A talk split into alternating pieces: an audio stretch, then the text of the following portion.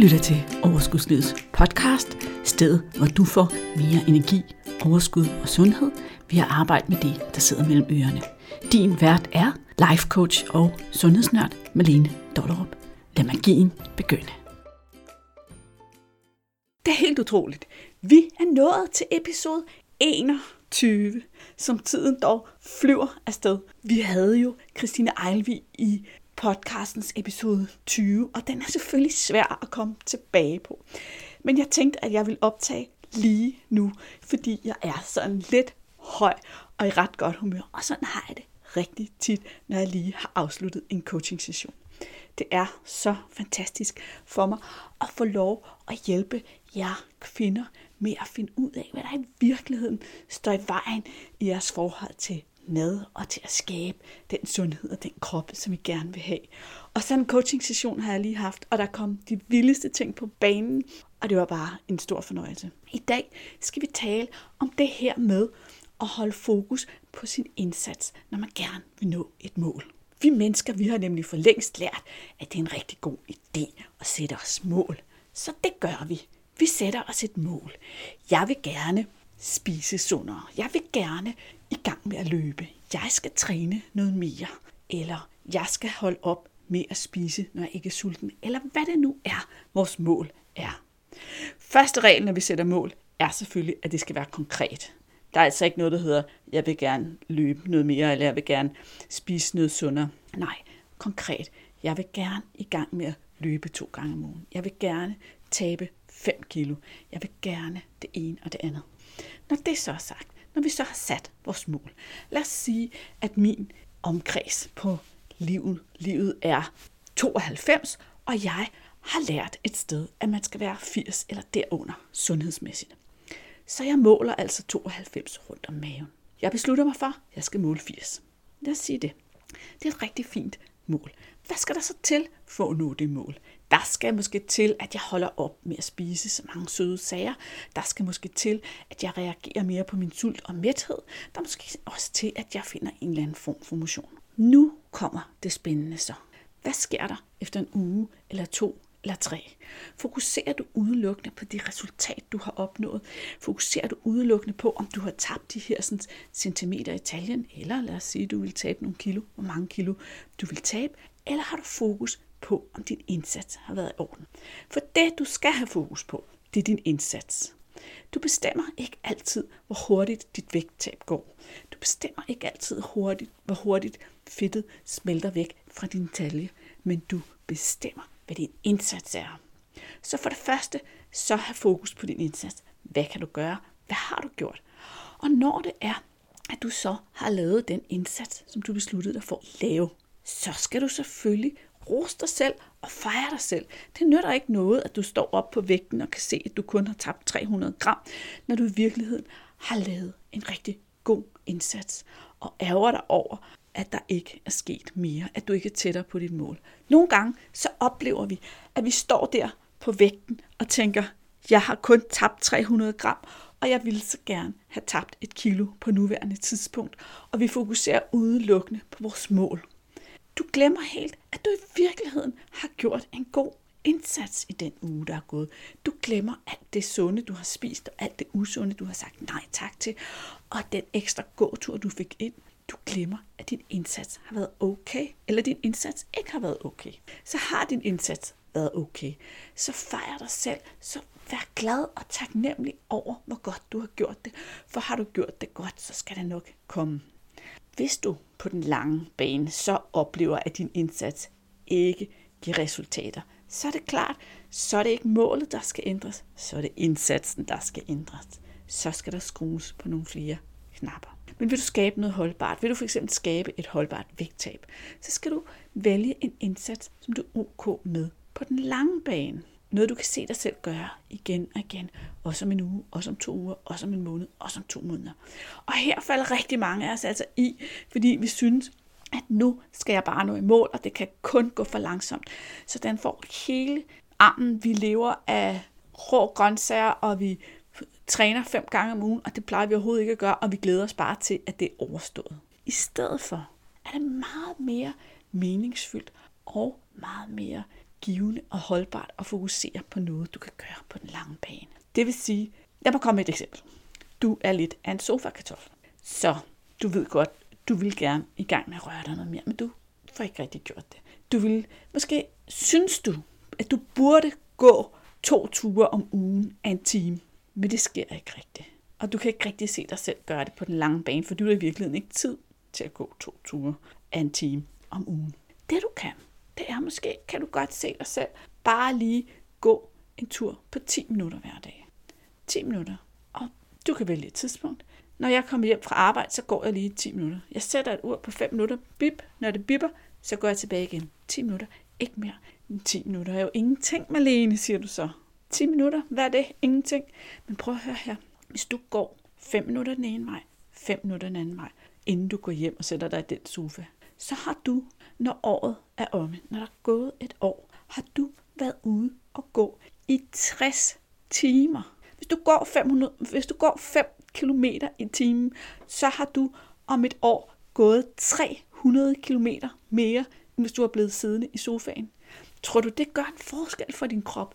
Tror du, det er en indsats, som din krop sætter pris på? Ja, det er det. Selvfølgelig. Vi kan også tage et helt andet eksempel. Rigtig mange kvinder, de kæmper med det her med, at de måske spiser forholdsvis sundt det meste af dagen. Og så er det, det sker det her omkring aftentid, at så kommer der snacks på banen. Og nogle af os, vi spiser de dumme snacks hver eneste aften. Om det er chokolade, om det er dadler, om det er nødder, om det er vingummier eller hvad det er, så ved vi godt, at det er et af de steder, hvor vi får lidt mange overflødige kalorier og måske har lidt svært ved at styre det. Så inde i dit hoved, der er det helt rigtigt, at du bare holder op. At du bare stopper med at spise snacks om aftenen. Det gør kun dårligt for dig. Det sætter sig på maven, det sætter sig på lårene, det ødelægger din nattesøvn, det gør alt muligt. Men kan du se dig selv på den lange bane aldrig mere spise snacks om aftenen? Nej, det kan du måske ikke. Ikke lige nu i hvert fald. Det kan være, at du kommer til det sted på et tidspunkt, og så kan du handle på det på det tidspunkt. Men hvad kan du se dig selv gøre på den lange bane lige nu? Måske kan det være, at du kan se dig selv sige, fra nu af, så har jeg to aftener om ugen, hvor det er okay at snakke. To aftener om ugen. De andre aftener, der kan jeg se frem til, at jeg gør det på onsdag og på lørdag, eller hvad dag du nu vælger. Du vælger på forhånd, onsdag og lørdag, skal jeg ikke bekymre mig om det. De andre dage, der venter jeg til, at det bliver onsdag eller lørdag. Hvis du vælger den indsats, så sker der det, at når der er gået et år, så har du snakket fem gange mindre per uge. Det giver på et år 260 portioner usundt, kalorietæt, et eller andet, som der ellers ville have været kalorier til dig. 260 portioner overflødige kalorier skåret ud af din kost. Tror du, det har betydning for din sundhed? Ja, selvfølgelig har det da det. Selvfølgelig gør det en forskel. Prøv at høre med den her model med fokus på din indsats og fokus på, hvad du kan leve med på den lange bane. Kan du nå rigtig langt, men den kræver noget, som de fleste af os har en lille smule svært ved. Og her taler jeg af virkelig personlig erfaring, for det er ikke min stærke side. Det er det her med tålmodighed. Det er det her med at acceptere, at uanset om jeg vil smide 12 cm i taljen, uanset om jeg vil i gang med at være en, der rører min krop lidt mere, eller jeg vil tabe nogle kilo, eller hvad som helst, så kræver det altså tålmodighed. Og de fleste af os, hvis vi for eksempel ser på vores vægt, og vi måske har taget noget på, så har vi jo ikke taget de 5 kilo på i løbet af en måned. Så det her med at forvente, at de 5 kilo kan barberes væk i løbet af en måned, er måske også en lille smule optimistisk. Hvis du har taget, hvis du har taget et kilo på om måneden det sidste lange stykke tid, så er du måske nødt til at indse, at det også tager en måned at komme af med hver kilo. Og jeg ved godt, hvad du sidder og tænker nu. Du tænker, nej Malene, det kan jeg overhovedet ikke vente på. Det skal være nu. Men hvad nu, hvis du legede med tanken om, at sådan var det bare. At det var betingelserne. Nogle gange er vi endda nødt til at acceptere, at det første, vi skal gøre, det er at stoppe og stanse ulykken. Det vil sige, hvis du lige nu er inde i en stime, hvor du kan se, at vægten bare stiger lige så langsomt hver måned, der går, så er det måske okay lige at starte med at tage det skridt, der bare gør, at den stabiliserer sig i stedet for at stige. Hvis din vægt er stabil, så kan du begynde at tage det første skridt mod, at den skal gå ned ad bakke, hvis det nu igen er vægten, vi vender tilbage til. Det kan også godt være, at det her drejer sig om, at du godt ved, at din krop har brug for, at du rører den og bevæger den noget mere. Så er det her, indsatsen skal ligge. Det, de samme regler gælder. Det kan også være, at indsatsen gælder noget helt andet. Du vil have en bedre økonomi. Samme regler. Fokus på din indsats. Fokus på et skridt, der er på en måde, så du kan se dig selv gøre det på den lange bane. Det vil også sige, at hvis du spiser en plade chokolade hver aften, så er det bedre, at du beslutter dig for kun at spise 3 4 plade chokolade hver aften. Og så start med det, hvis du ikke kan se dig selv undvære chokoladen. Den svære del af det her er helt 100% accepten af, at det ikke går, som du ønsker dig i den hastighed, du ønsker dig. Accepten af, at du kun har kontrol over din indsats, og du i virkeligheden ikke har kontrol over resultatet. Prøv at tage det til dig. Prøv at omfavne, at det du kan kontrollere, det der er inden for din kontrol, det er din indsats. Hvad er det så, du gerne vil have, din indsats skal være lige nu?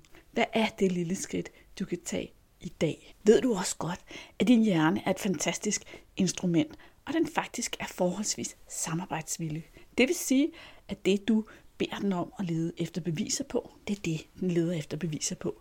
Det du beder den om at finde svar på, det er det, den leder efter svar på. Så hvis du spørger dig selv, hvorfor har jeg kun tabt 300 gram og ikke et kilo? Hvorfor er det sådan her? Det kan da ikke være rigtigt. Jeg kan bare ikke finde ud af det her. Okay, så begynder hjernen at lede efter beviser på, at du ikke kan finde ud af det her, og at det ikke vil lykkes for dig. Hvis du siger, hvad kan jeg gøre i dag for at nå tættere på mit mål, så begynder din hjerne at lede efter løsninger på, hvad du kan gøre i dag for at nå tættere på dit mål. Det er jo i virkeligheden fantastisk. Vi skal altså være meget bedre til at stille os selv spørgsmål, som vi gerne vil have svar på. Du vil jo ikke have bevis for, at du er dårlig til at nå dit mål. Du vil have svar på, hvordan du kommer tættere på dit mål. Det er altså det, du er nødt til at spørge din hjerne om. Og det her, det kræver noget bevidsthed. Det kræver noget øvelse. Det kan godt være, at du kommer ud i gang på gang og tager dig selv i at stå der og endnu en gang stille dig selv. Kom med den negative selvsnak. Sige de negative ting til dig selv. Og mærke, hvordan din hjerne hjælper dig med at finde beviser på det, som du lige har fortalt dig selv. Men så kan du stoppe, og så kan du stoppe dig selv og sige, ho, stop lige en gang.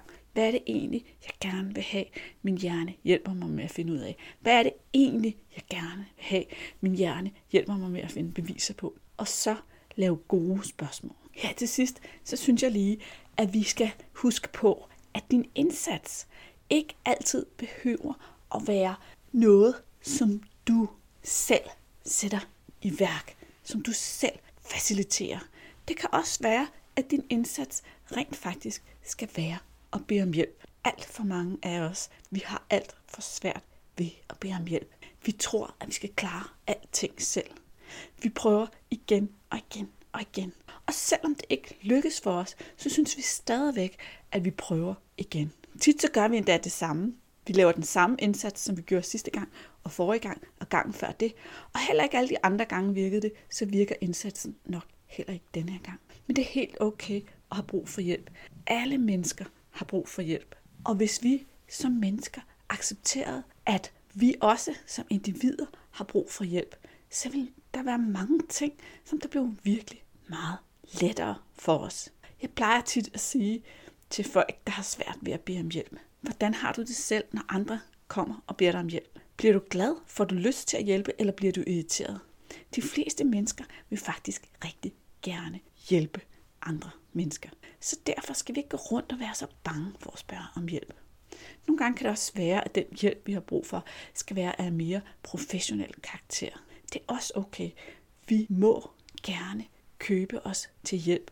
Vi må gerne skaffe os den hjælp, vi har brug for, for at nå vores mål. Det er som regel en genvej. Det er som regel den hurtigste vej til at nå i mål. Det er at få bragt nogle relevante hjælpere på banen, uanset om de hjælpere er nogen i din omgangskreds, eller nogen, du skal ud i den store verden og finde.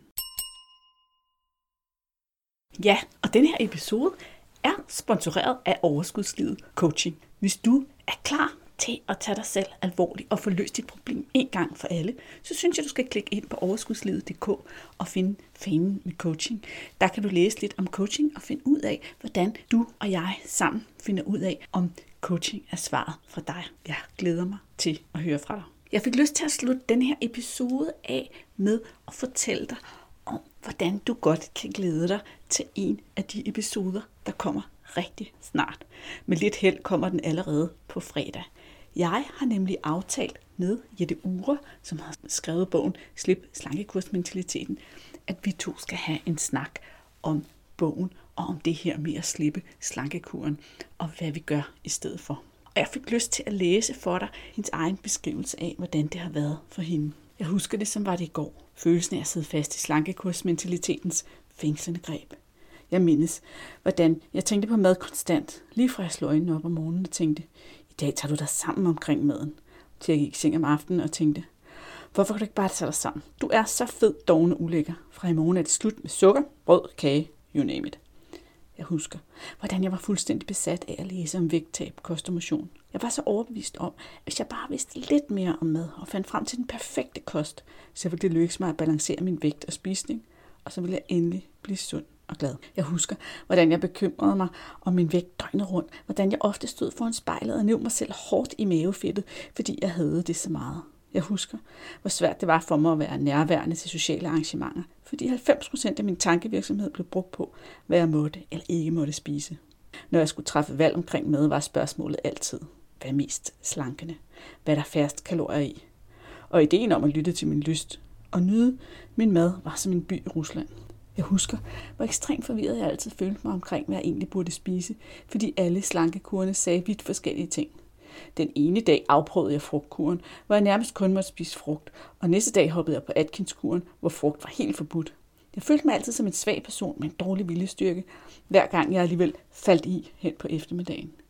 Og når jeg først havde spist en smule af det, jeg ikke måtte, så var jeg overbevist om, at jeg havde ødelagt det hele, og så overspiste jeg resten af dagen fuldstændig impulsivt, skamfuldt og fraværende. Selvfølgelig startede næste dag altid ud med restriktioner igen, og den onde spiral fortsatte. I dag ser min hverdag helt anderledes ud. Når jeg vågner om morgenen, skænker jeg ikke mad en tanke, før min mave begynder at rumle. Når jeg spiser, fokuserer jeg på at smage, sanse og nyde maden.